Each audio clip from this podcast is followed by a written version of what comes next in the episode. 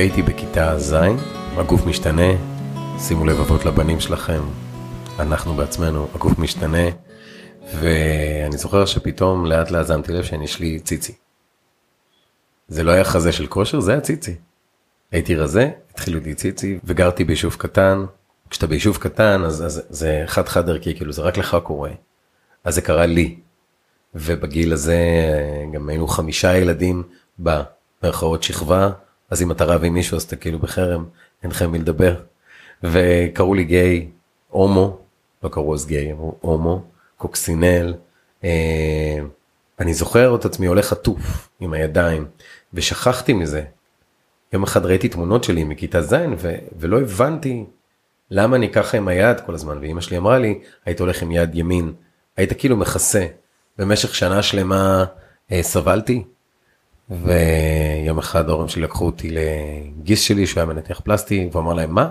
למה לקחתם את זה כל כך שנה? הילד בינתיים סבל, שאבו לי, זה היה שומן, שאבו החוצה, ולכאורה, איך אמא שלי אומרת, וזהו, זה נפתר. אז זהו, אז שזה לא נפתר. כי אז בכיתה ט' הלכתי לתיכון, ובתיכון אני אפילו זוכר עד היום, בגיל 47, איזה חולצה לבשתי, איזה, מה, מה לבשתי להגן על הגוף שלי. Uh, כשניגשו אליי בנות אז הרגשתי למה הן בכלל ניגשות אליי. אני לא הרגשתי בן, לא הרגשתי, זה פגע בי בהמון דברים, אני זוכר אז, גם אפילו איזושהי הרגשה באיזשהו מקום, שזה הסיבה שנהייתי עצבני. כי לא זכרתי למה, מה קרה שפתאום נהייתי עצבני, ואי אפשר רק לשייך את זה לגיל טיפש עשרה וכאלה, קרה משהו, לא ראו אותי, היה שם איזה משהו. לימים uh, עברתי לארה"ב שהייתי גדול עכשיו לימים לימים עברנו לארה"ב ופגשתי בחור וחבר וסיפרתי לו. אז אמר לי מה אתה דפוק? אתה יודע לכמה חברים שלי את הדבר הזה? זה עובר. ואשתי שהיא מטפלת מינית אמרה לי אבל למדנו את זה זה עובר. גוף זה דבר סופר קריטי נכון אני אבא לבנות אבל סופר קריטי לבנים לגברים דווקא בגלל שבדרך כלל מדובר על בנות. בנות זה אנורקסיה, בנות זה בולמיה, כל הסדרות לא מראים ילדה, בן בולמי. לא מראים את הדברים האלה, לא מראים בן עומד מול המראה ואומר אוי, אני שמן. מראים, והשמן הוא תמיד מצחיק, ותמיד זה, אבל לא מראים. וכשפתחתי את הפודקאסט אז זה אחד הנקודות ששמתי לי. והגעתי, אה, אני שמח שהגעתי אה, אליו, ואני פה, אני אשמח שתציג את עצמך. טוב, אז נעים מאוד. נעים. קוראים לי שחר כוכבי. אני דיאטן קליני, מטפל ומדריך. הקליניקה שבה אנחנו יושבים היום, אה, אנחנו בעצם מקבלים אנשים מהכל, זאת אומרת, את כל סוגי הקהלים, אה, אבל תחומי ההתמחות האישיים שלי הם דימוי גוף וטיפול בהפרעות אכילה. כאשר אם אנחנו מתמקדים בדימוי גוף, בסוף זה משהו שיכול, אה, שאנחנו יכולים להחליט האם הוא נכנס לקליניקה, לטיפול, או שהוא לא נכנס לקליניקה. כשאני עובד עם אנשים, אני עובד עם אנשים מכל הסוגים. זה יכול להיות נערים מתבגרים, זה יכול להיות ספורטאים אולימפיים, זה יכול להיות גם אה, מתבגרים ובוגרים שסובלים מהפרעות אכילה, זה יכול להיות נשים בהיריון. דימוי גוף זה משהו שקיים אצל כולם, בוודאי גם אצל גברים. כן, רק שזה פחות מדובר. בהחלט, זה פחות מדובר. והשאלה שבאמת נשאלת היא, האם גם גברים סובלים מדימוי גוף? כן. התשובה היא, כן, ברור ברור שכן. אני חושב שפה הרבה פעמים מתחילה דווקא הבעיה. אנחנו מדברים פחות, זה פחות גברי לדבר על הגוף שלנו, להתחבר לגוף שלנו, אנחנו מרוחקים ממנו. אבל זה שאנחנו מרוחקים ממנו לא אומר שזה לא קיים. זאת אומרת, זה שאנחנו לא מדברים על משהו לא, לא אומר שאין בעיה, רק אומר שאנחנו לא מדברים על זה. כן, אני אספר ש... אה, כשהתחלתי, אה, אה, הרגשתי שהשיער שלי מתחיל להידלל. אני גם לא אוהב כאלה טורות שיש לי מעל הראש, כן. תודה רבה לך. סיפור כאוב. סיפור כאוב, יפה. אבל לא ידעתי. כאילו, לי עלה בראש, אני עם הסיפור שלי וכל אחד עם הסיפור שלו. שזה קייטי ביי פייב. קייטי על במה, זה חשוב לי מראה, זה עדיין נשאר, הנראות שלי, היה לי שיער ארוך המון שנים, ואז החלטתי לחתוך אותו, אה, זה התחבר לי לתזונה, אנחנו נדבר גם על תזונה, המון דברים. ואז התחלתי לשאול גברים שאמרו לי, פתאום קלטתי כמה גברים מסביב לי מתעסקים בזה. זה מטורף. כאילו מאיזשהו גם טרנד שדיברו על, אתה יודע, בהיחווה, ואני אין לי מה להסתיר שום דבר, אם אני אעשה את השתלה בשיער אני אעשה, לא אכפת לי.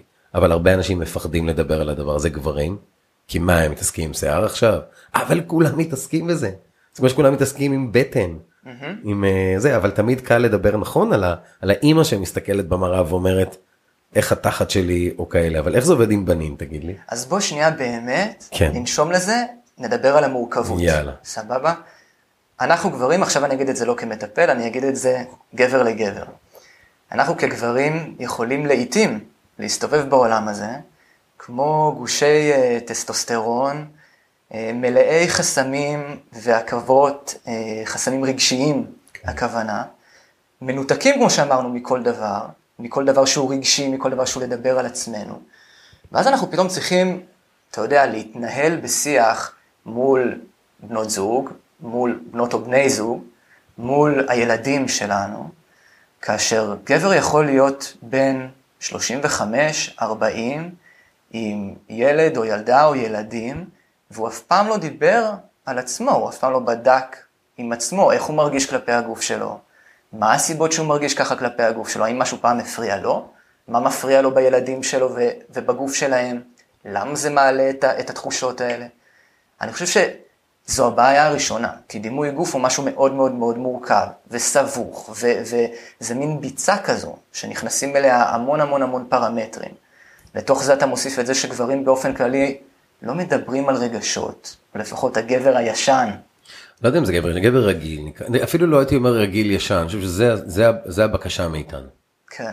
אתה מבין? כי כולנו, שים לב, בפודקאסט הזה, אולי אני לא מראיין גברים, נקרא להם מערכות רגילים, אבל אנשים כן אומרים כואב לי, עצוב לי, רע לי, אבל לפעמים זה מסתכם רק בשתי מילים.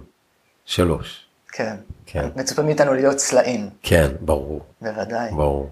למרות שסלע לפעמים אתה יודע, דווקא כאילו להיות רגיש הרבה יותר תומך, או דווקא לדבר עם, ה, עם הילדים שלנו יכול להיות הרבה יותר תומך, או דווקא להגיד, אני עובר משהו עם הגוף שלי, יכול להיות הרבה יותר נכון לך, קודם כל אתה נותן לזה איזשהו תוקף, אתה נותן לזה מקום, יש משהו שמפריע לי. כן. אה, אז ברור לנו, לי ולך, שכשאנחנו מדברים, אנחנו שני גברים מאוד מאוד פתוחים, אה, אבל אנחנו גם מדברים על גבריות באופן כללי, שהיא לא תמיד כל כך פתוחה. נכון. תגיד, כשבאים לפה אה, גברים, מי מביא את הבנים בעיות אכילה? דימוי גוף? הרבה פעמים או... אה, נשים, האימהות. אני כן אגיד לך שכמדיניות בקליניקה, אנחנו מבקשים הדרכה כל עוד יש שני הורים, אז אנחנו, מבד... אז אנחנו מבקשים שהדרכת ההורים תהיה עם שני הורים. אני מקווה שבאמת לקראת סוף הפודקאסט אנחנו גם נדבר על מהם התפקידים ההוריים. אנחנו נדבר על זה עוד מעט. עוד מעט ממש, כן. כן.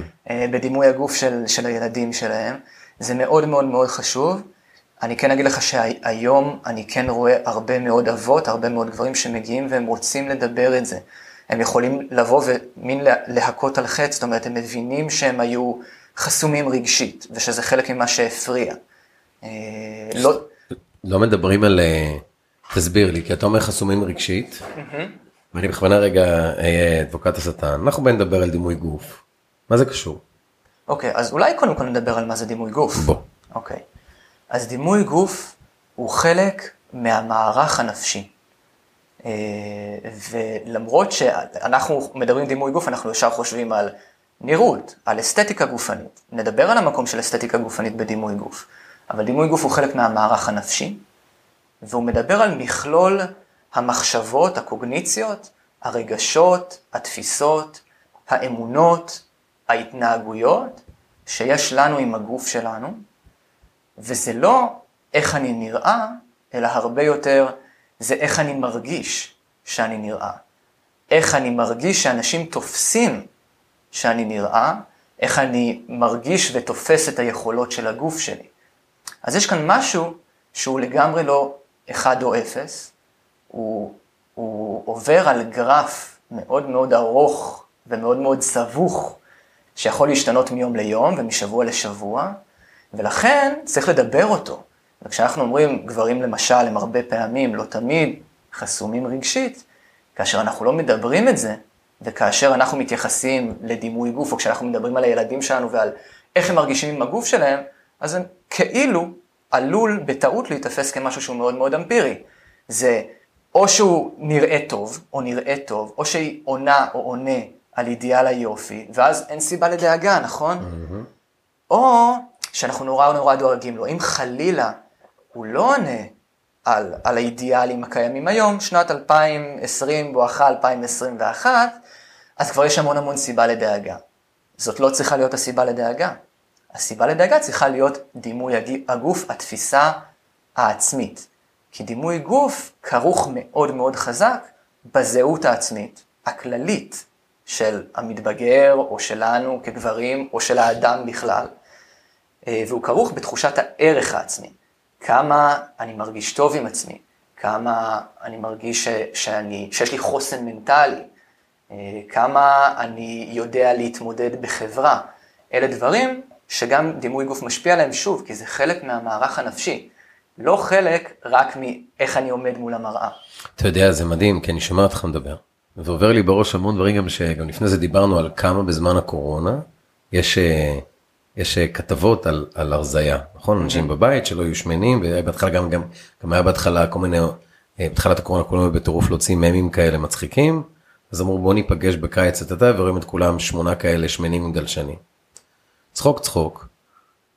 כל כתבה שאני קורא על איזה מישהו, איפשהו מוזכר דימוי הגוף שלו. בתיכון הייתי שמנמן, עכשיו אני זה. בזה. וזה מדהים, כי אי אפשר לנתק. עכשיו, הניתוק היחיד שאני חושב, חושב עליו, זה באמת, אה, אנחנו נשים לזה קישור, אותה הרצאה בטד, על, אה, על אה, פיתוי, שהייתה מישהי ישראלית, שהיא בעצמה חתיכה, היה מעניין אותי אם היא לא הייתה חתיכה, איך זה היה נראה, והיא מספרת שהיא הייתה בקובה. ואין פרסומות בקובה, אולי עכשיו מתחיל להיות בגלל הכניסה האמריקאית, אבל לא היו. והיא הרגישה אה, שהבחורה השמנה במרכאות לידה, לא פחות חתיכה ממנה, מקבלת יותר שריקות ממנה, כל ה... כאלה אחורה, ו... והיא הבינה ושאלה, אמרו לה, תשמעי, זה לא, אין פרסומות פה. אין איזה אידיאל יופי שאליו צריך להסתכל. זה סטייל הפעם שהיינו גדלים ו... ולא היה אינטרנט, אז היית הנה גדל לך פדיחה זה רק מה שהיה בסביבה הקרובה שלך אף אחד לא ידע את זה רחוק.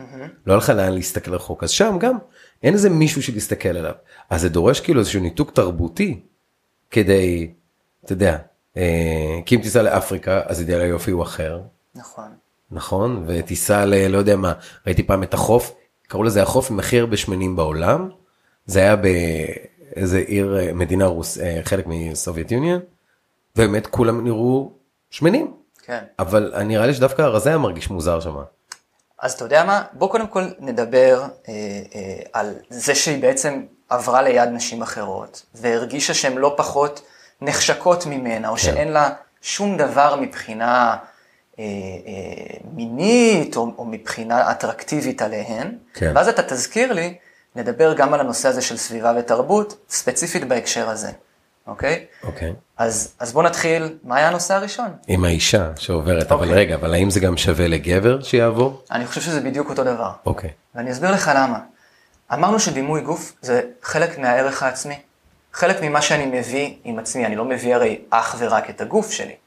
עכשיו אני אספר לך משהו שאני הרבה מאוד פעמים מדבר איתו גם בטיפול. מדבר אותו גם בטיפול. אפשר להגיד, אנחנו הולכים לים, דמיין לעצמך סיטואציה. אתה הולך לים, אין לך את הגוף הכי יפה בים, נכון?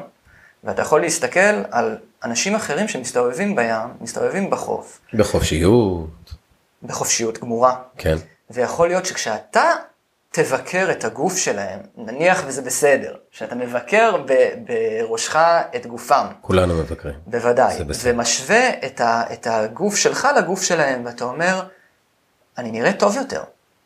איך הם מסתובבים בכזו חופשיות. כן. ואני מכונס, אה, לא מרגיש שיש לי את הלגיטימציה בכלל להוריד את החולצה ולהסתובב עם בגד ים.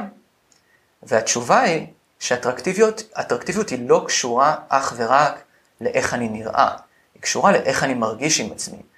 בחורה יכולה או גבר יכולים להסתובב עם גוף שהוא לא חייב לענות. על אידיאל יופי. בדיוק, בצורה מלאה על אידיאל היופי שנת 2020. כן. ועדיין להרגיש נחשקים, עדיין להרגיש אטרקטיביים, ועדיין גם לסובב ראשים.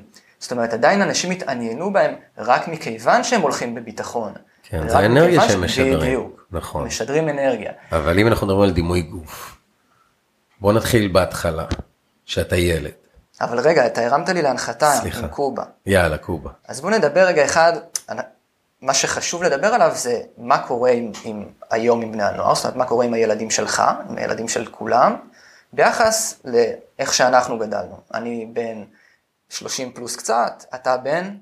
עוד רגע, אני 47. אוקיי. בסדר, נו. כמעט 50, דורות אל תגיד אחרים, את זה, סליחה. חכה רגע, אנחנו מדברים דימוי גוף, אתה כבר לוקח אותי נכון, לחמישים. נכון, זה לא כן, בסדר. זה לא בסדר.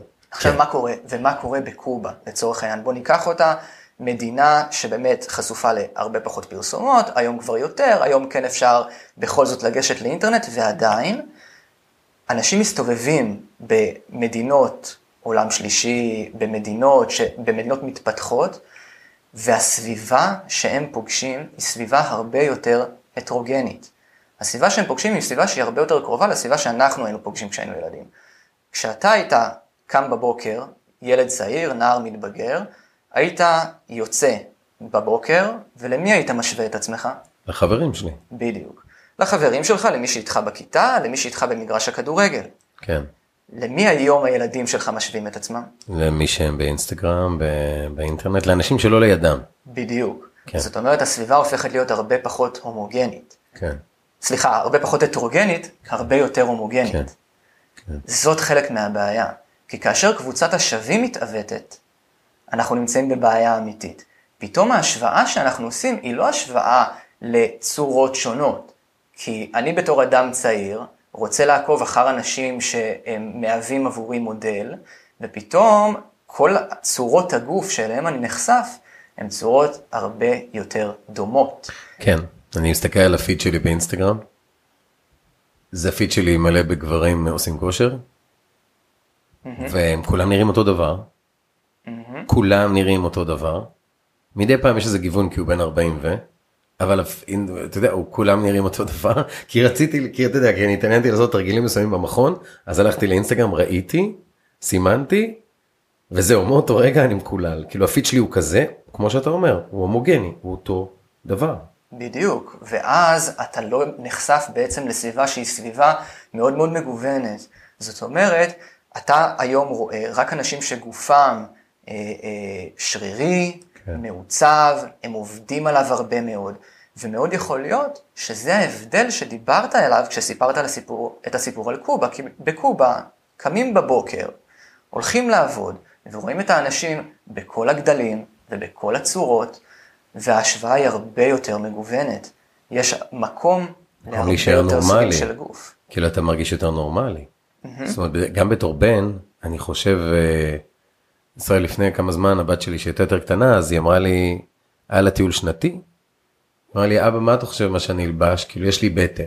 הייתה בכיתה ו'. אמרתי לה, ממי, זה baby fat, זה בסדר, למה הבנים שם יש להם קוביות? כאילו, למה את, כאילו, מה, למה את, מה ההבדל? הם בעצמם גם לא זה, ו- ואני מסתכל על בנים, לא פעם ולא פעמיים, ואני רואה אותם בסבל מאוד גדול, והם לא יכולים לדבר את זה בכלל.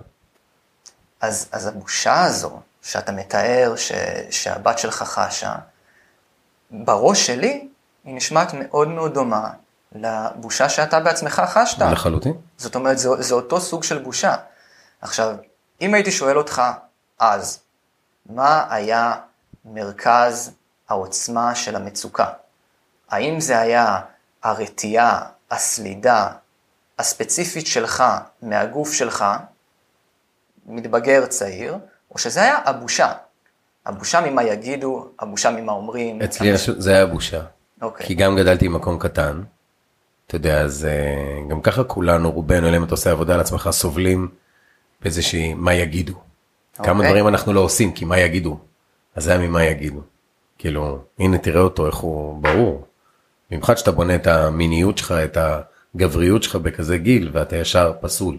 מעולה. אז, אז עכשיו בעצם פתחת לנו עוד דלת, כי בעצם אתה אומר, אני בסדר הייתי עם הגוף שלי. הגוף שלי היה בסדר, לא ידעתי ששום דבר לא בסדר. מתי אני מבין שמשהו לא בסדר?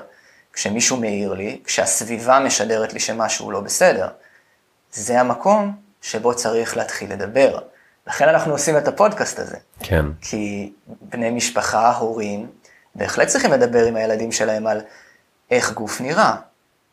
יכול להיות שאם היו מדברים את זה, לא רק, כאילו, אוקיי, למנתח, כן, ויאללה, זבן. לרופא, בוא נתקן אותו. בדיוק. כי אם הייתי אומר לך סתם, אז, באותה תקופה, לפני שעברת הברית ולפני שסיפרו לך את הדבר הזה, אני אומר לך, תראה, בוא, בוא נדבר את זה במילים אה, אה, מאוד מאוד פשוטות. התופעה הזאת, הציצים הגבריים, זה כמובן לא, ה, לא הביטוי המקצועי, אבל נקרא לזה ככה.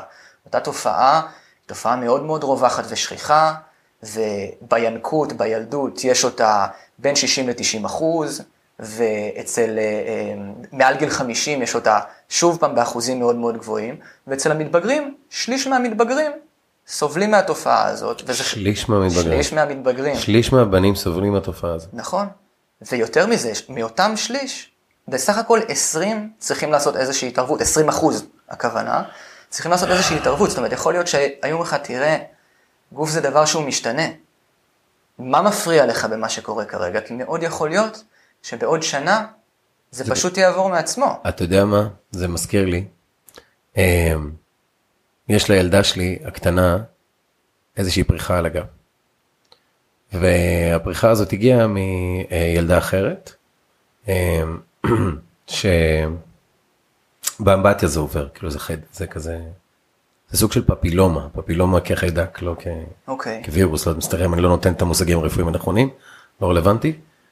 אבל מה שרלוונטי פה, שאנחנו מדברים את זה. זאת אומרת שכשהיא הולכת לחברה, והיא קטנה, היא בכיתה א', היא אוהבת לעשות אמבטיות עם החברות שלה, היא יודעת שהיא לא יכולה לעשות אמבטיה.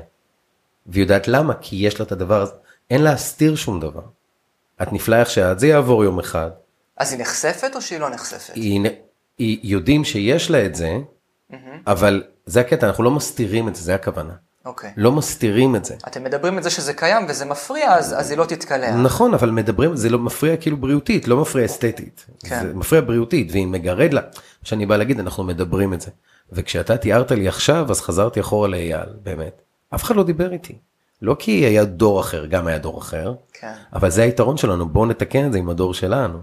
הדור שלנו, הדור שלך, הדור, מי שמקשיב עכשיו, גברים שמקשיבים עכשיו, בואו נשים את האימהות בצד, זה מה שאני אומר. האימהות יש להם תפקיד מדהים ונהדר. Mm-hmm. אנחנו כגברים, אנחנו צריכים לראות את הבנים שלנו, ואני כן, אדבר כרגע לבנים, לא גבר לבת שלו, גבר לבנים. אני באמת חושב שיש לנו תפקיד נורא חשוב. נכון. ב- ב- ב- עכשיו זה בעיה, בוא אני אעלה לך להנחתה, שגבר, שוב זה בעיה כי זה מוגדר כבעיה, כן? זה קצת אה, מלכוד 22. כשגבר רוצה לדבר עם הבן שלו, המתבגר, שיום אחד יהיה גבר בעצמו. כן. אנחנו מגדלים הרי את הגבר שהם הולכים להיות, נכון? את האדם. והוא אה, האבא עצמו עם קרס, יושב כל היום, לא עושה ספורט, לא עושה כלום. והבן שלו מרגיש על עצמו לא טוב עם הגוף שלו. איך גבר כזה בכלל יכול להרשות לעצמו, כאילו האם הוא בכלל יקום, יעשה מעשה וידבר עם הבן שלו, כי הוא בעצמו יש לו תסבוכת עם הגוף שלו. אני חושב שבדיוק זה המקום שבו מערכת יחסים בריאה עם גוף יכולה לבוא לידי ביטוי. כי גם גבר, אבא, יכול להרגיש נוח עם הגוף שלו, גם אם הגוף שלו הוא גוף עם קרס וגוף עם ברור, ציצי. ברור. ואם הוא עושה את המודלינג הזה, כי אצלנו בראש, כן, כאילו, אוקיי, גברים עכשיו באו ללמוד איך הם בכל זאת מדברים אה, אה, על גוף, על מיניות, על רגשות, אוקיי. עם הילדים שלהם או בכלל. עכשיו, זה לא חייב להיות ככה. אתה מתחיל באיך אתה מדבר על עצמך. כן. אתה לא, אה, בוא בני היקר, היום אנחנו הולכים לדבר על, על הבטן שלך והגוף כן. שלך. ו... לא, אני רוצה לספר עליי משהו. בדיוק. זאת אומרת, עכשיו, איפה הדברים האלה יכולים להתחיל? יכול להיות שזה קרה לך, לך יש ילדות, אבל יכול להיות שהם אפילו הם באו ואמרו לך את זה. אם כן, אנחנו ננסה לעבור, להעביר את זה לאיך מדברים עם בן, אבל האמת היא שזה אותו דבר. כי מסרים של חיוביות וקבלת הגוף, או על, או על קבלת המיניות שבגוף, הם, הם אותו דבר כלפי נשים וגברים, או מתבגרים ומתבגרות בהרבה מאוד מהמקרים. כן, רק שזה עדיין נהוג שהגבר מדבר, דיברנו על זה מקודם, שהגבר מדבר עם הבן שלו לא לפגוע בבנות, או להעצים אותו, והאישה מדברת עם הבת. אוקיי, אז, אז הרמת לי לעוד הנחתה, yeah. אם הגבר מדבר על לא לפגוע עם נשים, תזכיר לי את זה אחר כך, אבל בוא נדבר על משהו הרבה יותר פשוט. הבן מגיע אליך ואומר, אבא, מה זאת הכרס הזאת שלך? או אבא, יש לך כרס. כן, שהם הכרס קטנים. שלך מצחיקה. נכון, שהם קטנים והם כאילו הכל, נכון. מה אומרים? נכון, זה מצחיק. כן. נכון, כי אם אתה אומר מה מצחיק בזה, אז אתה נעלב ויש פה משהו לא בסדר. דרך אגב, עברתי את השלבים האלה. כן. אני לא אומר את זה כאילו... לא, אני ברור לי שאתה יודע שאני מתפרץ פה לדלת לא, פתוחה, כי עברתי אין- את אין. הורים שלא עוברים את הדבר לא, הזה. עברתי, את- עברתי את הדברים האלה, אפילו בקטע של, אה, לא יודע מה, הילדות שלי עושות לי teasing, אז הן יכולות להגיד לי, אה, בוא, בוא, הן יודעות שאבא שלהם לא אוהב להתבגר. אומרות לי, בוא, בוא יא זקן, בוא לפה, אתה... והן יודעות שפעם זה היה, הייתי כאילו כל כך לא שלם בפנים, שהייתי צריך אותן להגיד לי, יואו, אבא, אתה צעיר, אתה זה, אתה, זה לא, ואז כן. כשעשיתי עבודה, ואני עושה עבודה, אני מבין באמת שזה הכל בפנים. כן. אבל it's easier said than done, כאילו זה עבודה, ולפעמים העבודה הזו נורא מעייפת. אז אני חושב ש- שענית טוב, חסר רק עוד משפט אחד. נכון, נניח ואתה אומר נכון, זה אפילו, זה מצחיק אם זה, אם זה נער קטן, למרות שזה לא, לא מצחיק, זה נכון, מה אתה חושב על זה? בוא נדבר רגע גם על הגוף שלי, זה בסדר גמור. מה יש לך להגיד על גוף? בוא ננרמל שנייה כן. את השיח על גוף, שזה משהו שאנחנו כל הזמן הרי מסתירים אותו. בוא נדבר על זה נורא פתוח. כן, יש לי קרס, כן, יש לי ציצי. כן, אמרת איזושהי הערה אפילו על איבר המין שלי. מה אתה חושב על זה? כן, אני אגיד לך שפעם אחת אמרת בנים בנות, אז יש גיל מסוים, אני רוצה שגם בנים זה ככה, אה, שהבנות ביקשו ממני לשים חולצה כשבאות חברות שלי. אז אני זוכר, אמרתי לבת שלי, אבל למה? למה אתה שאני אשים חולצה? אני הייתי אצל חברה שלך, וראיתי את אבא שלה שמה, והוא בלי חולצה, אמרתי לי, כן אבא, אבל לו היה לו קרס. בגלל שאתה לא ככה, אז היא מרגישה לא נוח לא בעצם. נוח, כי אתה גם אובייקט מיני, כאילו, כי יש, כן. אוקיי? והמהות שלנו כגברים, וכמה זה קשה, זה באמת לנוח בגוף שלנו. כן, אבל אתה ייצרת פה, כנראה, עם ידיעתך או בלי ידיעתך, אתה ייצרת כאן פלטפורמה נהדרת של שיח, של שיתוף, כי אני לא חושב שכל בת לכל אב הייתה יכולה לבוא ולהגיד את זה בצורה יכול להיות שהיא הייתה, היא הייתה יכולה לדרוש את זה בעצבים, ב"אני לא מסכימה", ב- "אבל אני רוצה ככה". כן. את לא בטוח שהיית מבין, מבין את המניעים, היא באה והיא אמרה לך איפה זה פוגש אותה, בשיח על גוף ועל דימוי גוף ועל מיניות. אז כאן אנחנו נכנסים גם בעיניי לעוד משהו שזה התפקיד, נכון אנחנו כל הגבר, אבל התפקיד של הזוג. כי הרבה פעמים הילדה או הילד, במיוחד שהם קטנים יותר, יהיה להם נוח לדבר עם אחד ההורים, כאילו אם הוא בן קטן, אז הוא לא מבדיל ביניו. זאת אומרת, הוא ילך לאימא וידבר איתה על הבולבול שלו, או על, הקר... או על הבטן שלו, צוחקים עליי בגן, או צוחקים עליי בזה, או קראו לי, אפילו אני רואה את הקטנה שלי, היא אומרת פתאום, אה, פתאום המושג שמן, זה משהו לא טוב. אני אומר, למה? כאילו, למה? כאילו, כי אין לנו שיחה, אז אפילו לא שיח מהבית שלנו. אתה מבין, נהפוך הוא, בגלל נגיד שהיא הקטנה, אז הגדולות, כל פעם, אה, נגיד אם היא אומרת משהו, אומרת לה, אה, שימי לב, כאילו, יש שיח בבית על הדבר הזה. כן, והרבה פעמים נתקל בהורים שבגלל הפחד שלנו והבושה שלנו מעצמנו, אין שיח.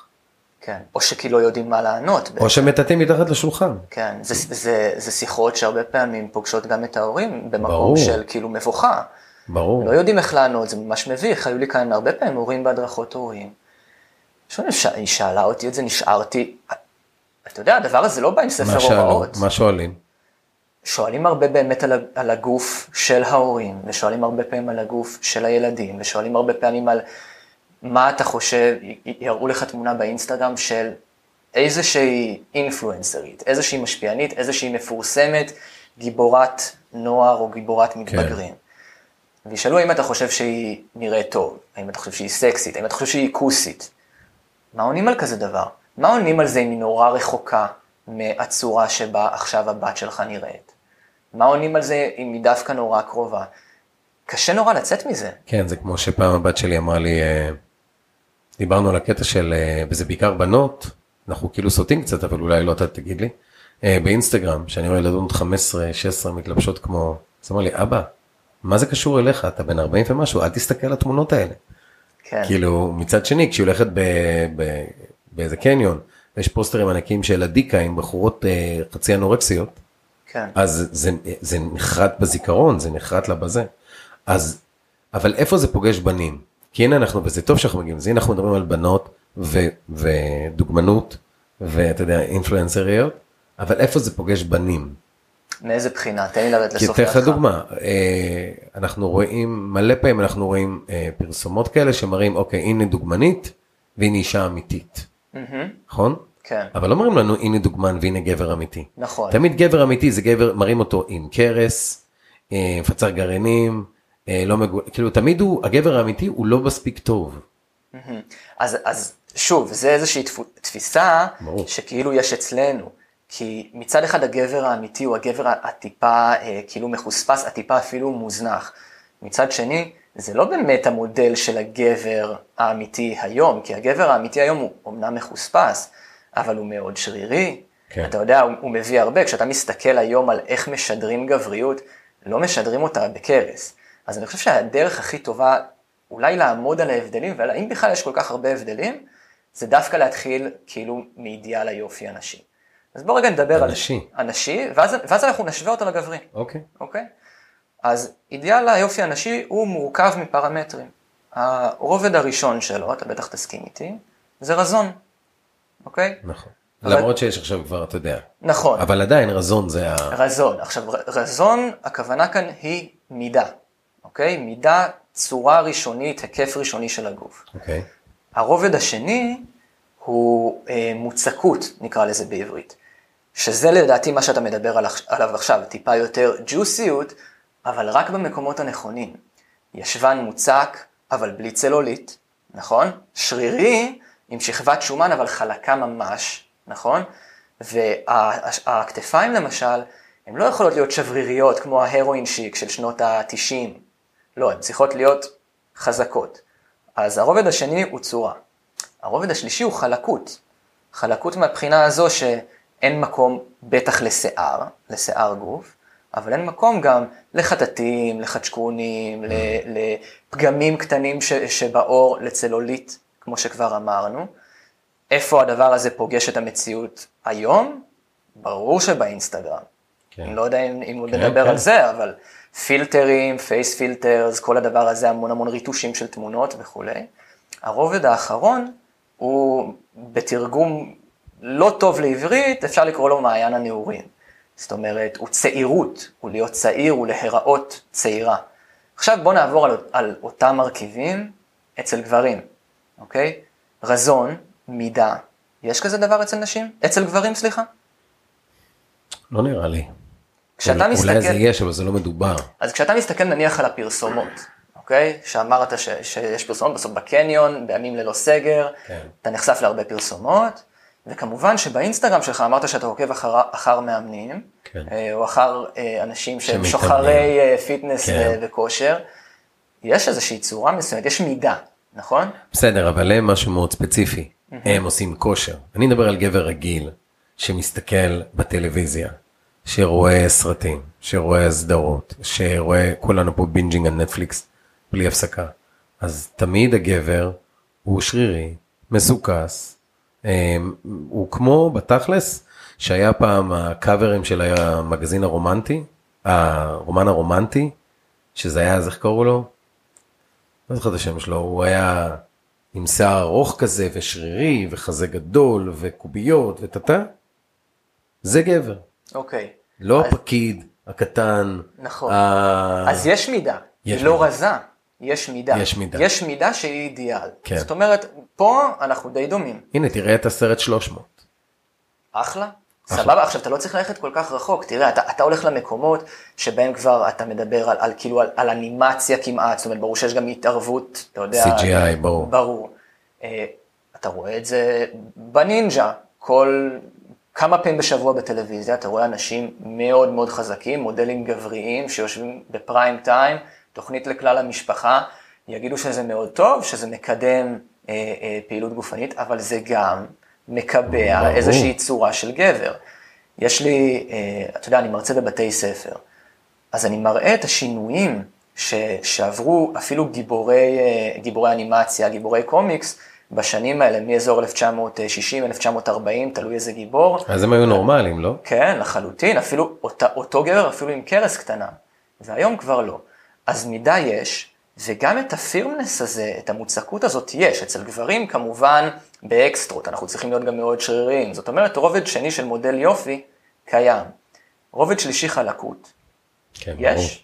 ברור. ברור שיש. ברור, ברור, כולנו איציק סרנגר חלק וכל כן. הבדיחות האלה, ברור, ברור. אבל זה... דרך אגב, זה גם מדהים, כי זה פעם היה בהיחווה.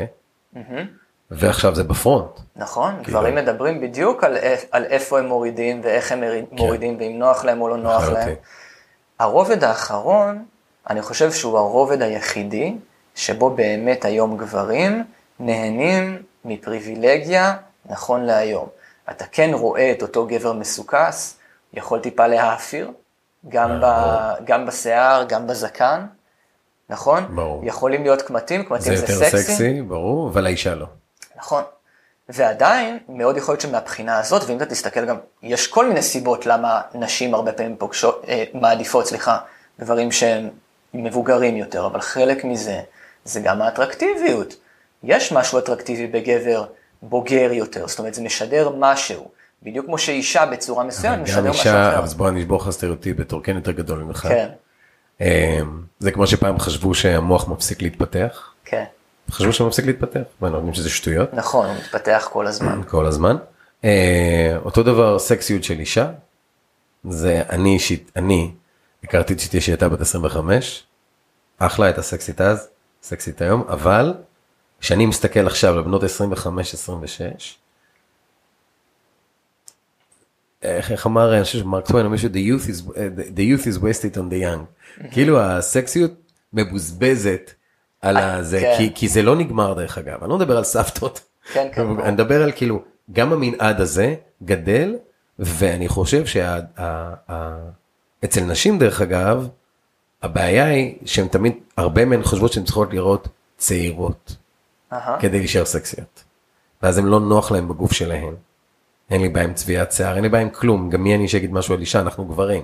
עם זאת, רואים שגבר, כמו שאמרת, הוא לא יכול לראות יותר, כאילו, הוא יכול לנסות לראות יותר צעיר, אבל אם אנחנו נוחים בגוף שלנו, יש לנו פריבילגיה בעצם להרגיש נוח יותר, כן. גם כאשר אנחנו טיפה פחות מוקפדים, ויחד עם זאת, זה משהו שאנחנו רואים שהפערים, בוודאי בדורות הצעירים, הולכים ו, ובאמת באמת אה, אה, נעלמים כמעט. זאת אומרת, גברים היום צעירים, אני מדבר איתך על כיתות ז', ח', ט', י', ו- וכך הלאה, מתעסקים המון בגוף שלהם. א', מכיוון שמודל היופי הופך ונעשה הרבה הרבה יותר קשה, שזה אה, קטע. כי כאילו אתה אומר, רגע, אבל יש פה המון המון סנוניות, ואנחנו כן רואים הרבה פעמים קמפיינים, וכן רואים נשים, אתה אמרת נשים אמיתיות, ולפעמים גם קצת גברים אמיתיים, יש אתרים שכן מראים כאילו גברים שהם גברים רגילים ולא שרירים וכזה. אבל מודל היופי הוא בעצם קשה להשגה יותר מאי פעם. כי הוא לא קרוב אליך? כי הוא לא קרוב אליך, mm. וגם כי, כי ההשוואה היא בלתי פוסקת. מה היה קורה לאותו אייל אה, צעיר, שהיה אה, הולך למגרש הכדורגל והיו קצת צוחקים עליו, אה, והוא היה אה, מרגיש אה, הומו, אמרת, mm-hmm. צוחקים לו על המראה, אולי באותו יום הוא אפילו גם עשה משחק לא טוב בכדורגל וביאס את הקבוצה והכל יושב עליו. חזר הביתה, קיבל חיבוק, שוקו, נכנס למיטה, לפחות שכח מזה עד מחר.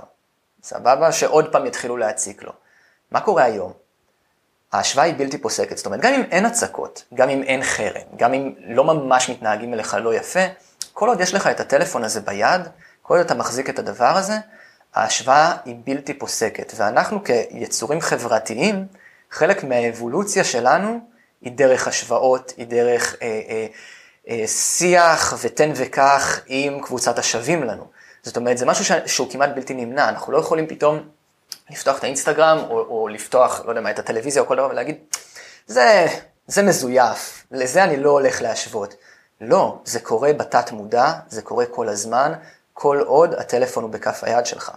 אתה אמרת ש... אה, אני חושב דיברת על הבת שלך, שכאילו היא רואה את, את התמונות וזה נכנס. היום אנחנו יודעים מחקרית, שכשאנחנו רואים את התמונות זה, זה, זה נכנס. זאת אומרת, אתה יכול לעבור תמונה-תמונה ולהגיד, זה מרוטש, זה מזויף, זה מעוצב, זה עם פילטר. במוח שלך, באותו מוח שאמרת שלא מפסיק להתפתח לעולם, התמונה מתקבעת. הציפיות שלך כאדם, לא משנה באיזה גיל, במיוחד אם אתה בן נוער ואתה גדלת לעולם הזה, כל הזמן קיימת. ההשוואה קיימת, הציפייה שאתה תיראה ככה, שבפעם הבאה שאתה תסתכל במראה, אתה תיראה חלק, היא שם. אתה לא יודע להגיד אותה, אבל היא שם. הנה, יש את האפליקציה, יש הרבה אפליקציות, אבל uh, יש אפליקציה ישראלית, אני לא אתן לה פרסום פה, כי אני לא אוהב אותה, שהם פרופסורים, חכמים, הם הכל עיבוד תמונה, כל אפליקציה היא לשפצר את הפרצוף שלך לסלפי. עכשיו, מה שלי עובר בראש, אני רואה את הדבר הזה, ואה, והפרסומת שלהם מראים בחורה, לא בחור. מראים בחורה קודם, לפני ואחרי. כל התגובות היו שהבחורה קודם לפני יותר יפה. וואלה. מדהים, באמת, זה אחד. אבל מה שיותר מזה, הרי בסופו של דבר, הבחורה תגיע לדייט. הבחור יגיע ל- לעבודה. יראו שיש לך חצ'קונים, יראו שיש לך חורים, יראו שאתה לא רזה כמו שעשית, יראו שאתה עם קמטים. אז למה לעשות את זה? כי זה כאילו פייק על פייק על פייק, וזה מתחבר למה שאתה אמרת, שאין כבר, כבר קבוצת שווים. כן. אז תראה, ברמה התרבותית זה, זה בלתי נמנע. זאת אומרת, אנחנו, אנחנו ממש מתוכנתים ככה כבר. אין, אין את הבחירה הזו, כמעט. מה זאת אומרת? אין את הבחירה של להגיד, לא, אין, אין לי טעם להשתמש בפילטר, כי כולנו, כולם מסביבי משתמשים בפילטר. אז אם אני לא אשתמש בו, אני אהיה כמעט היחיד שלא משתמש בפילטר. אני יכול להיות, אני יכול להיות נער או נערה עם סנטר חזק, אז אני אגיד לך שהבת שלי הגדולה היא, בוא ניקח שכשהן משתמשות בפילטר, הן יודעות שיש לו מטרה. נגיד כל ה- היה עכשיו הרבה רעש סביב אלין כהן, עם השפתיים שלו, לא יודע אם ראית את זה. אז אנחנו כמבוגרים נורא נחרדנו, והבת שלי תגיד לך, אז מה? אז, אה, אז היא עשתה פילטר, אז היא עשתה פילטר, כולם עושות. לא, היא, שינתה את... לא, אה, אז זה לא, אה, יפה, עכשיו אנחנו כגדולים תמיד נחרדים ממה שקטנים לא נחרדים, ככה גם ההורים שלנו זה. אני חושב שהתפקיד שלנו פה כמבוגרים זה לפתוח להם את הצוהר, לתווך להם, לא לפחד לדבר על זה. אני רואה הרבה הורים שבשבילם הילד עם הטלפון הוא בשקט, או שהם נגד זה, אבל הם לא יודעים מה לעשות עם זה. נכון, ויכול להיות, דיברת, דיברת באמת על, על, אותה, אה, על אותו אירוע, כן, של אלין כהן, כן. קוראים לו נכון?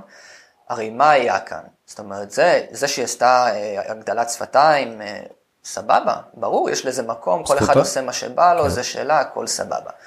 במקרה הזה יכול להיות שמה שהייתם צריכים להגיד זה, רגע, שנייה, אבל אין לנו בעיה, השפתיים שלה, אם את מוצאת אותן יפות והיא מוצאת אותן יפות, יש לנו כאן אפס בעיות.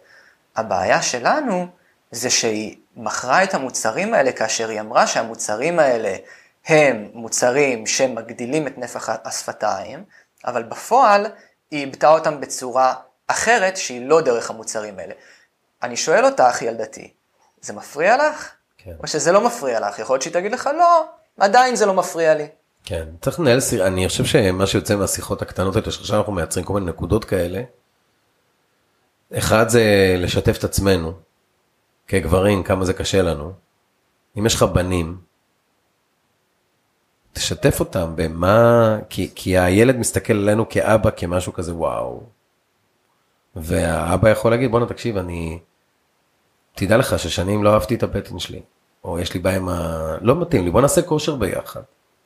אני רוצה גם, בוא נעשה כושר ביחד, בוא... אם אתה רוצה להיכנס, אני איתך. כן, נ- נקבע ביחד, עכשיו זה כן חשוב. כי בתוך העולם הזה, ואתה יודע, זה, זה המקום שבו אני חובש עוד פעם את הכובע של המטפל, צריך לעשות את הדברים לאט ובהדרגה ובוויסות, כדי שגם הפעילות הגופנית לא יהפוך להיות משהו שהוא אקססיבי ועל חשבון. אבל בהחלט אפשר להגיד, בוא, בוא נעשה את זה רגע, בוא, בוא נבין מה הקצב שלנו ביחד. ונעשה את זה ביחד, גם, גם לי לא אכפת להתחזק. גם לי לא אכפת אה, אה, לחזק את הגוף שלי ולעבוד עליו ולהשקיע בו ולדאוג לו. ואז כאן גם ה modeling הוא הרבה יותר בריא. אתה אומר את הדברים, את, את, ברור שהשיח מתחיל, ב, אבל מפריע לי הכרס שלי עכשיו. מפריע לי שהחזה שלי הוא לא גברי, אוקיי? אבל אתה מזכיר דברים שהם הרבה מעבר רק לאיך אתה נראה. אתה מדבר על, ה, על החוזק שלך, אתה מדבר על החיוניות שלך, אתה מדבר על זה שאתה רוצה להשקיע בעצמך. כן, גם להגיד החזה שלי לא גברי זה גם הגדרה. זאת אומרת להגיד, אני לא מרוצה מהגוף שלי כרגע, ו- ואני לא אוהב את זה שאני לא מרוצה ולא מהגוף הייתי שלי. מרוצה מהגוף שלי הרבה פעמים בעבר, נכון. במיוחד בגיל ההתבגרות, כי נכון. בגיל ההתבגרות הגוף שלנו כל הזמן משתנה והוא ממש נראה מוזר, וזה התפקיד של הגוף שלנו להיות לא פרופורציונלי בגיל ההתבגרות, כי הוא ממש בתוך שינוי וזה מוזר. אתה יודע שהרבה פעמים אה, שאלתי אה, מפיקים של סדרות טלוויזיה לנוער, הרבה פעמים התגובות של הבנות שלי והחברים שלהם זה שכאילו למה הם לוקחים מישהו בן אה, כאילו אבא הוא לא הוא לא הוא לא בגיל שלי ומעטות הסדרות שיש מישהו בגיל למה והסבירו לי את זה כי באמת כי הנוער הוא מתעוות כאילו הוא גדל הגוף שלו זה ואי אפשר וזה לא משהו שאתה רוצה לשים בטלוויזיה שוב למה לא כן סופר אבל- מעוות. סופר בסוף כשאני. ואתה מדברים על זה, אנחנו מבינים עד כמה הדבר הזה ברור. מעוות, כי כמה טוב יהיה לבני הנוער. אם יהיה מישהו כמוהם. כן, הנה, לראות אנשים. שהם, אנשים שמייצגים אותם באמת. אז בסדרה, אה, מי שרוצה שיראה סדרה מעולה, Sex Education, לא יודע אם ראית בנטפליקס, הדמויות שם אמיתיות.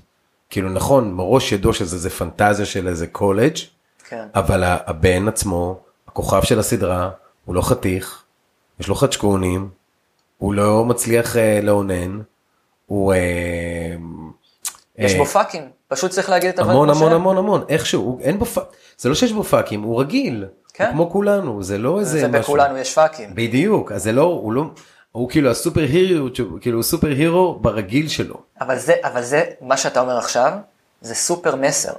כאילו שאנחנו אמורים להעביר לדור הצעיר ולילדים שלנו. אנחנו מלאים בפאקים, אין גבול לפאקים, זאת אומרת אין גבול למקומות האלה שאנחנו נזהה שהם לא נראים טוב אצלנו, שאנחנו לא בדיוק בדיוק אוהבים אותם או מקבלים אותם לחלוטין, אבל הם שם. אשתי הלכה, ל... אני מסכים איתך, אשתי הלכה, ראתה, ב... אני לא זוכר איפה, איזה חברת אופנה, שכל התמונות של הבנות שם, היא ממש, היא הייתי עם דמעות, כי ראיתי עם, עם צלוליטיס, ועם חדשקונים על הטוסיק, וכל מיני דברים רגילים. עכשיו בוא, אתה רואה מישהי, או אתה רואה מישהו, אה, באינסטגרם אמרנו, או בטלוויזיה, ואז אתה הולך הביתה ואתה מסתכל במראה, או אתה עומד בתאורה הנורא לא מחמיאה של אה, חדרי הלבשה, ואתה אומר מי זה בן אדם שעומד מולי. אני בחור בן 20 ומשהו, אמור להיות בשיא עוני, ותראה איך אני נראה. עזוב את זה שכולם נמצאים כל היום על הקורקינט הזה שבא לבעוט בו. טוב, מה הקורקינט הקשר? החשמלי, שיעשו כושר. אה, מהבחינה יעשו הזו. כושר, עומדים על הזה כל היום ובטלפון. אבל זה אני המדובר המבוגר. אבל ה- המהות של, הנה אפילו זה בבית שלי, הן אומרות לי, אבא אנחנו לא אוהבות לעשות ספורט. לא אוהבות לעשות ספורט. כן. אבל יש שיחה על זה. אנחנו לא בית כזה שקם בבוקר ונוסע לטיולים ב-6 בבוקר ביום שבת, ולא בית שעושה ג'וגינג. אבל הן רואות אותי עושה יוגה, והן רואות אותי כל הזמן בבדיקה עם הדבר הזה, ובחקר עם הדבר הזה, בתור דמות של גבר.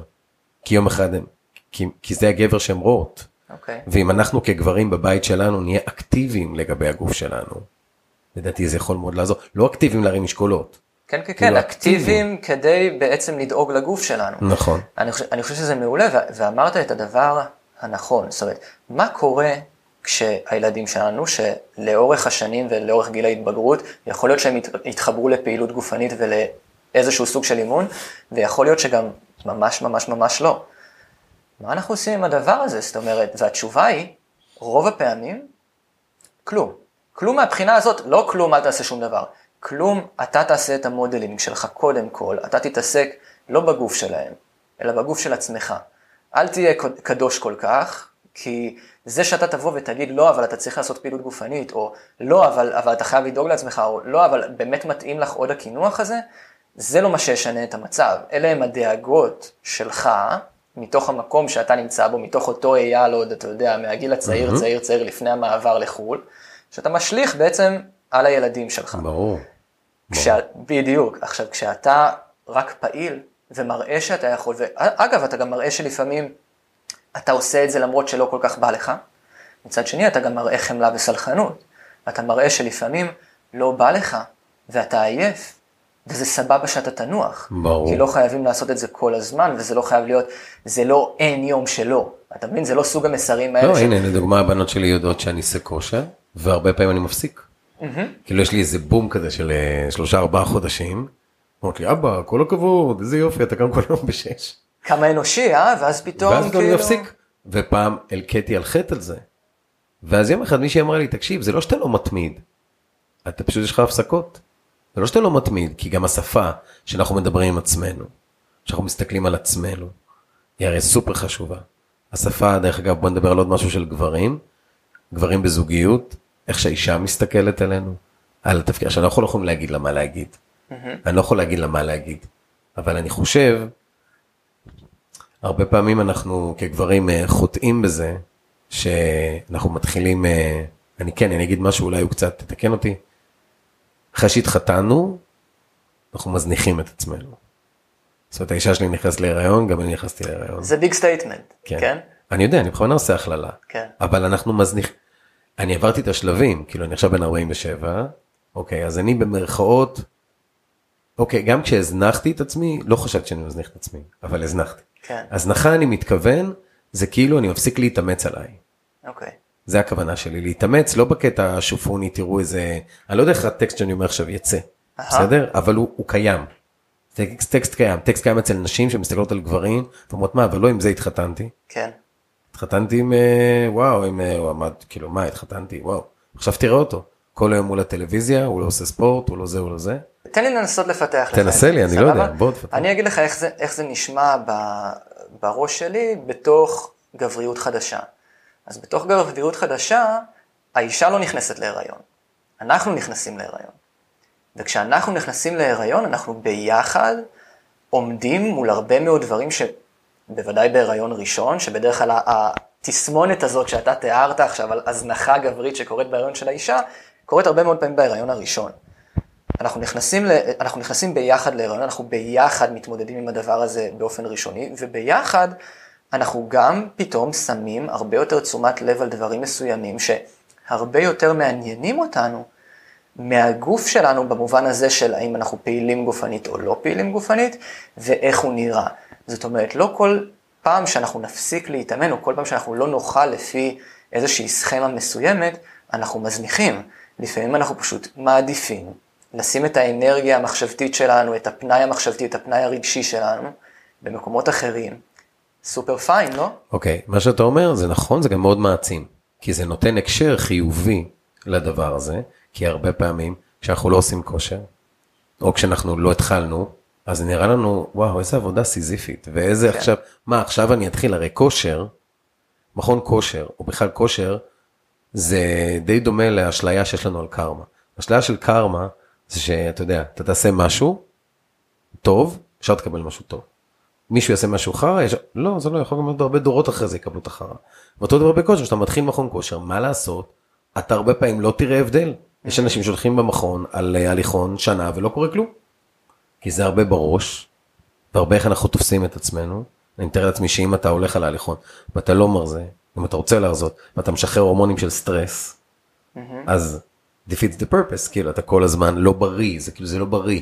כן, ההתעסקות או ההתנהגות עצמה שיכול להיות שאיפשהו המקור שלה בתפיסתנו היא תפיסה חיובית, יוצאת בסופו של דבר בצורה התנהגותית שהיא שלילית. כן. וגם בסוף מכלול, עוד פעם, דימוי גוף, מכלול המחשבות, התחושות, בסוף התוצאה היא לא טובה, בסוף התוצאה היא הרבה פעמים תוצאה של אכזבה. רציתי להתאמן כי אה, אני רוצה לשנות את הגוף שלי, כי בראש שלי אני חושב שאם אני אשנה את הגוף שלי, זאת הדרך להרגיש יותר טוב עם עצמי. גזרתי על עצמי גזרות שלא בטוח שאני אצליח לעמוד בהן. זאת אומרת, הסטנדרטים שאני הצבתי לעצמי מבחינת גזרות האכילה ששמתי, מבחינת אה, משטר האימונים ששמתי לעצמי, זה לא משהו שכשאני מסתכל עליו לאורך טווח, הוא יכול להצליח, אפילו אולי לא לטווח הקצר. ואז בעצם דווקא עצם זה שאני מתפנה כאילו לדאוג לעצמי, מוריד את דימוי הגוף שלי. כי דימוי הגוף, ערך עצמי. ערך עצמי מן הסתם יורד אם אני לא עומד בסטנדרטים שהצבתי לעצמי, אני רק נכנס לתסכול. כן. אתה מכיר את המושג בודי אה, פוזיטיביטי? כן. אז בודי פוזיטיביטי, באיך שאנחנו רואים את זה, כאילו זה, זה כמעט קללה. בוא אנחנו... נדבר, תסביר מה זה. אז זהו, אז מה אנשים חושבים? אנשים חושבים שבודי פוזיטיביטי זה, זה קודם כל כאילו כולם יכולים ללכת איך שבא להם, ותמיד יש איזושהי תמונה של נניח אישה או גבר בעלי משקל עודף אפילו באופן קיצוני, אה, השמנה שלפעמים היא יכולה, לפעמים יכולה להיות חולנית, ומה פתאום הדבר הזה? בתפיסה שלנו, במיוחד כאן בקליניקה, היא אומרת, בודי פוזיטיביטי זה קודם כל לקבל שאתה והגוף שלך הם אחד, הם לא נפרדים. כשהגוף שלך ואתה הם אחד, אז זה ברור שכשאתה עובר דברים בחיים, הגוף שלך יושפע מזה, אתה לא יכול לנתק את הדבר הזה מנסיבות החיים, כמו הריון, כמו שלושה ילדים קטנים, כמו עבודה מאוד סיזיפית, כמו אם אתה, אם אתה עובר איזשהו משהו רגשי, אם אתה חלילה עובר דיכאון או כל דבר אחר. למה שהגוף שלך לא יושפע מזה? איזה סיבה יש שהוא לא יושפע מזה? אגב, נראות, אבל גם התחושות הפיזיולוגיות שקורות בגוף שלך. כן, זה, זה מזכיר לי אה, אה, שיחה ששמעתי פעם על כעס. Mm-hmm. והבחור שהעביר את זה הוא איזה אה, spiritual leader כזה מאוד גדול, והוא אמר שבאים אליו לריטריט, כל מיני קוראים לו, אה, תגרום לבן שלי, תיקח את הבן שלי, תגרום לו להיות פחות עצבני. אז הוא אומר, בוא נתייחס לכעס כמו תוספתן בגוף, או כמו החזה שלך, כמו הלב שלך. מה, אתה יכול לנתק אותו, אתה לא צריך אותו יותר? זה חלק ממי שאתה. מי שאנחנו, זה הכל. כאילו, זה פשוט הכל ביחד. ואני חווה בעצמי הרבה פעמים שחוויתי ניתוק מהגוף שלי.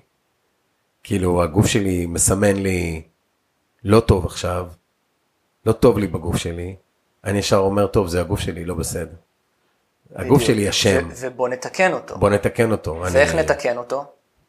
בהמון שיטות, כן. אה, ניתוחים פלסטיים, אה, לא, over, over, over כושר, over כושר, קפדנות בתזונה, זאת אומרת, כן. הרי הגוף הוא, הוא, הוא בתפיסה שלנו, כאילו אה, פלסטלינה ביד היוצר. כן. אם אני עכשיו רוצה להביע שליטה על, על הגוף שלי, אני יכול לעשות את זה, ואם לי יש מודל, אז כמובן שאני אראה כמו המודל הזה, אם כל מה שאני צריך זה רק כוח רצון, משמעת עצמית, ואת הפנטזיה הזאת ששמתי ואני רוצה להשיג. תשמע, אבל אני שומע אותנו מדברים, וזה מעציב אותי. כי אני לא יודע מאיפה תגיע תקווה. Mm-hmm. מאיפה מגיעה תקווה לבנים? אז אנחנו גדולים יותר, ואתה מתעסק בזה, ואני, אני, אתה יודע, גם מתעסק ב... ב זה, זה גם חלק מה שאני מתעסק איתו. אצל אחד זה קרס, אצל השני זה פתאום ורידים ברגליים, אצל השלישי הוא, אתה יודע. קרחת. קרח, הכל. כן. אבל האם זה we doomed, או שאפשר לעשות משהו עם זה? אני לא חושב שהוא doomed, אני חושב שלהפך, אני חושב שבעצם השיחה שאנחנו עושים עכשיו, אה, זה, אתה יודע, זה חלק קטן, כן? אני לא מחמיא לא, לעצמנו. לא, כן, לא, אבל... זה פרפר פה עושה זה שם. בדיוק. עכשיו אתה אמרת הכל. זאת אומרת, זה איזשהו אפקט פרפר כזה של המון המון המון פרפרים שקורים כל הזמן. אז איך אני רואה את זה בקליניקה? כי אני רואה בזה השליחות שלי, אוקיי? אז בקליניקה יש את העבודה עם האנשים שבחלקם הגיעו כבר לגבול הפתולוגי, של חוויות דימוי גוף שליליות שמתקשר להפרעות אכילה או, או לחוויות נפשיות אחרות, אבל גם לא. חוץ מזה, אנחנו מכשירים אנשי מקצוע כדי שהם ידברו אחרת, כי אה, שיימינג של גוף אה, ובעיות בדימוי גוף הרבה פעמים מתחילים גם דרך רופאים ודרך אחיות של טיפות חלב ודרך מאמני כושר ודרך המון המון המון דברים. אז יש נניח את, ה, את הרובד הזה. ויש ללכת אשכרה ולקטט את רגליך אל בתי הספר, אוקיי?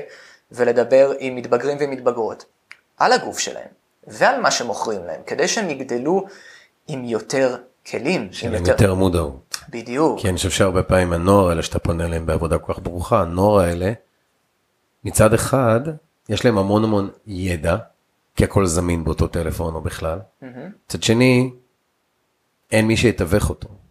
שהמבוגר, אנחנו כהורה נותנים לאלה שלנו עם טלפון, כבר לא נותנים, וזה כאילו נראה גיוון, כן. שיש טלפון, אה, והוא נחשף ל...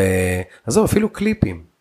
קליפים, הנה הבת שלי לפני כמה זמן אמרה לי, אבא למה אה, בן אל כל הזמן בלי חולצה? נכון, ואתה יודע שהנה יום, או, או יום חמישי הקרוב אני מעביר הרצאה בבית ספר, כיתות ח'.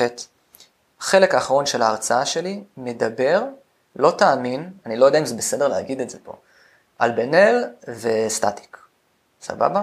ואני מראה שהצלחה יכולה להיות ככה או ככה. אני, אני מראה ממש את, את מספר העוקבים, ואני מדבר איתם ביחד, זה דיון על מה כל אחד עשה בחייו, ואיך כל אחד התקדם, ולמשל, סטטיק עשה את זה בלי להוריד חולצה. תנסה עכשיו למצוא תמונה שלו בגוגל בלי חולצה, יהיה קשה. ולעומת זאת בן אל, כן, עכשיו, זה לא שבן אל לא בסדר וסטטיק לחלוטין, בסדר, לחלוטין. זה פשוט שיש דרך. עכשיו תדבר על ג'ורדי. ראית פעם אותו בלי חולצה? כן, אבל ג'ורדי, הוא, לא- אבל ג'ורדי הוא לא ב front. לעומת זאת, תיקח לדוגמה... אבל הוא מצליח? כן, אבל זה, הוא מצליח בזכות ה... גם בן אל לא מצליח בגלל הקוביות שלו. זה image מסוים, כמו, איך קוראים לבחור הזה? אה, סטפן. כן.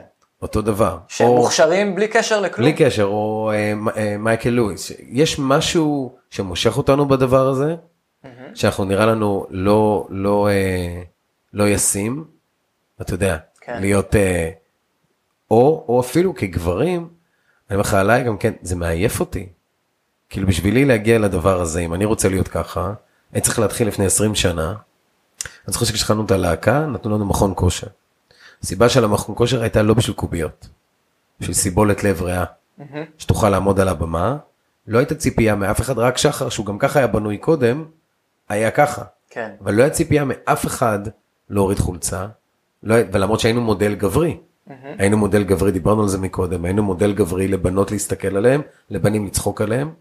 אה, וקצת אולי גם לרצות להיות כמוהם, דיברנו על זה לפני ברור, זה, אני ברור. עשיתי את הגילוי נאות שלי על ההרצה. בסדר, נכון. עכשיו, כשאני הייתי קטן, והסתכלתי על, אז מי שהיה עם אה, קוביות ואלה זה רק, אתה יודע, WWF, mm-hmm. לוחמים, לא היה את, המודל היה אחר, המודל של הגבר היה... תקשיב, מה זה? פה אתה מראה בדיוק עד כמה הדבר הזה שאנחנו נלחמים עליו, ויש הרבה מאיתנו שמתעסקים בו, ואגב, במיוחד בני הנוער, זה משהו שיכול להעסיק אותם מרבית שעות היום. ברור. יש מחקרים שמראים כמה מחשבות, או כמה זמן אה, אה, אה, המחשבות על גוף מעסיקות את בני הנוער.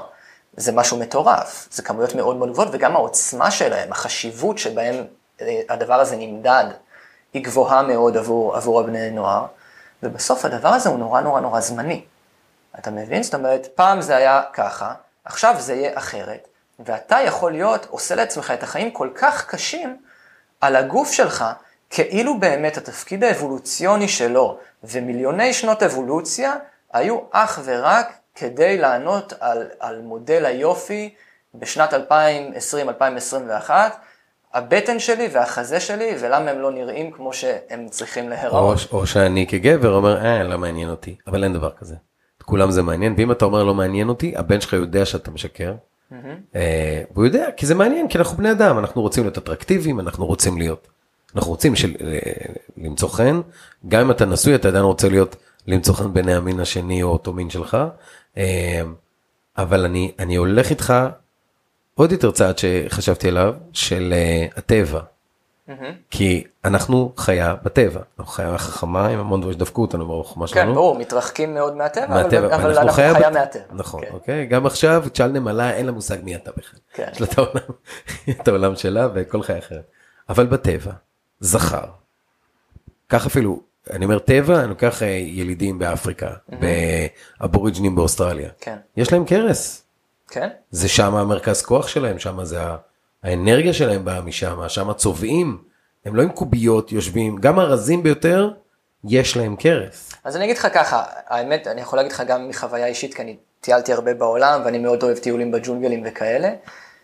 ויש את הכל מהכל, אנחנו עוד פעם מדברים על סביבה נכון, הטרוגנית. נכון. זאת אומרת, אתה תראה בחבורה בן אדם עם שרירי בטן, לא בטוח שזה מעניין אף אחד מסביבו, שרואים את שרירי הבטן שלו, כי יכול להיות שיהיו אנשים חזקים ממנו, בעלי כוח שבטי חזק ממנו, בלי שיש להם ריבועים בבטן, זה בסך הכל הגוף שלו, והגוף שלו שם כדי להילחם, כדי לצוד, כדי לטפס על עצים ולהוריד קוקוסים, כדי לעשות את, את התפקידים שלו. זאת אומרת. ואנחנו דיברנו בודי פוזיטיביטי, דיברנו על זה שבעצם אנחנו והגוף שלנו הם אחד, והתפקיד של הגוף שלנו הוא בסך הכל להכיל אותנו, לענות על הצרכים שלנו כל עוד הוא יכול ויש לנו את האביליות לעשות את זה. אם אפשר להיראות טוב על הדרך, מצוין, אבל אתה לא תרגיש יותר טוב רק כי אתה עונה על אותו מודל יופי, אלא קודם כל דרך זה שאתה מקבל את תפקידי הגוף הראשוניים שלך. טוב, שחר, אה, אנחנו יכולים לדבר עכשיו שעות, ויש עוד הרבה נושאים שכל נושא כזה הוא תת נושא. כאילו לכל, כאילו לכל נושא יש לנו עוד עוד, זה עץ ענק. אני רוצה לסכם רגע מה שאני לקחתי מהפרק הזה.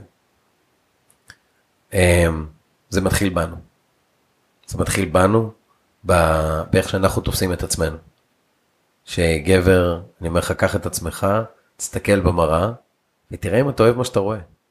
ותדע שמה שאני, אוהב, שאני לא אוהב, זה לאו דווקא מה שהסביבה לא אוהבת, זה רק אנחנו לא אוהבים את מה שאנחנו לא אוהבים. זה אחד.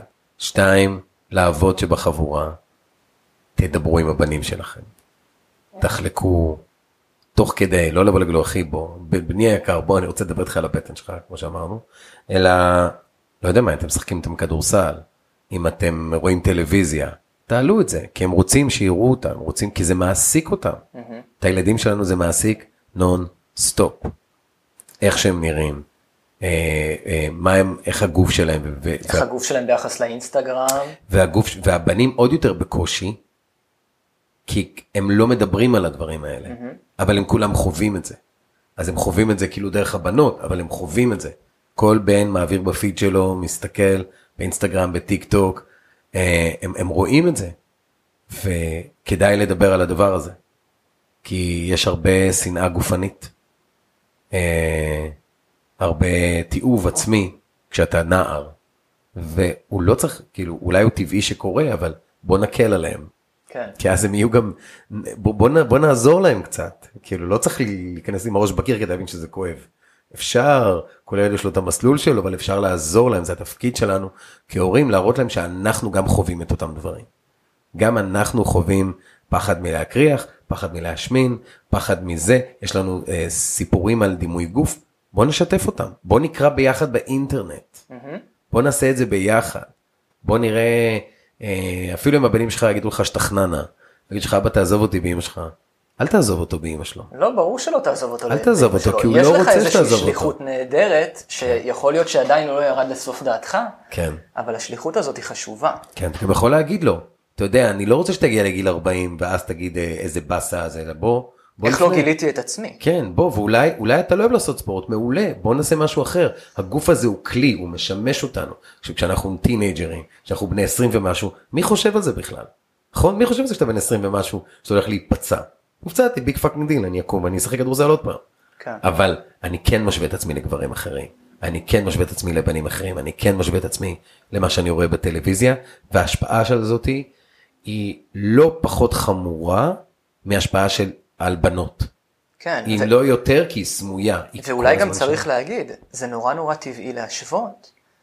יש אך ורק אצלנו את הבחירה, כמה עוצמה וכמה חשיבות אנחנו נותנים להשוואות האלה. כי כשאנחנו צעירים, ההשוואות האלה, במיוחד ההשוואות של מראה חיצוני, כל, כל אירוע נתפס כאילו הוא, הוא על זמני. גורל, כן, כן? גורל. זאת אומרת, כל חוויה גופית, היא, היא כנראה לא תשתנה לעולם, וככה נגזר עליי להיות כל החיים, כן. ככה אני אמור להיראות, וזה קורה עכשיו, ויכול להיות שבעוד שבוע או שבועיים זה כבר לא יקרה, אנחנו לא תופסים את זה ככה.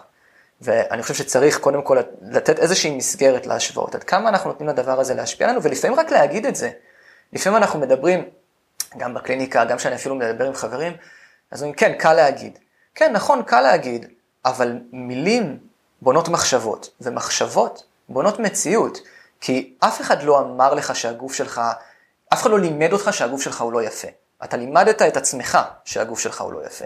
באותה דרך אתה יכול גם ללמד את עצמך אחרת. כן, okay. אוקיי? עשו, uh, עשו פרסומת, uh, כל הקטע של פוזיטיב uh, זה, עשו פרסומת של דב, יש להם המון פרסומות כאלה, נכון, בעיקר לנשים, ואחת הפרסומות שאני זוכר, זה לקחו בן אדם, ואמרו לו, אוקיי, יושב מולך מישהו שעושה קלסטרונים uh, מדהים, בוא תתאר את עצמך. אז אנשים מתארים את עצמם, והם מציירים, ואז באים אנשים ממול ומתארים את אותם. ותמיד איך שתיארו אותך זה יותר יפה מאיך שאתה תיארת את עצמך. תראה מה זה, אני יושב פה, אתה תוכל להעיד, יש לי אה, כאלה גוס באמפס, יש לי אור ברווז עכשיו, כי אלה דברים שהם מאוד מאוד מרגשים. זה לא מרגש אותי כי דב עשו את זה. דב אגב, הם, הם כן יחסית חלוצים בתחום כן. הזה של כאילו בודי uh, פוזיטיביטי, להראות, uh, uh, uh, להתייחס לנושא דימוי הגוף בכלל, בתוך הפרסום שלהם, וזה משהו מאוד מאוד גדול, אבל זה, זה מרגש אותי כי אלה דברים שקורים כל הזמן. אני חושב שאני אנסה לתת כמה טיפים, מעולה. שהם עוד הרבה לפני שאנחנו מדברים עם הילדים שלנו, טיפים על עצמנו ואיך זה יוצא, אוקיי? החוצה. הדבר הראשון... תתחיל תגיד הדבר, רגע, כרגע לא שנפלו לי אוזניות. כן, הדבר הראשון. הדבר הראשון שאני הייתי שואל את עצמי, היא מה אני יודע לספר על הבן שלי, או על הבת שלי.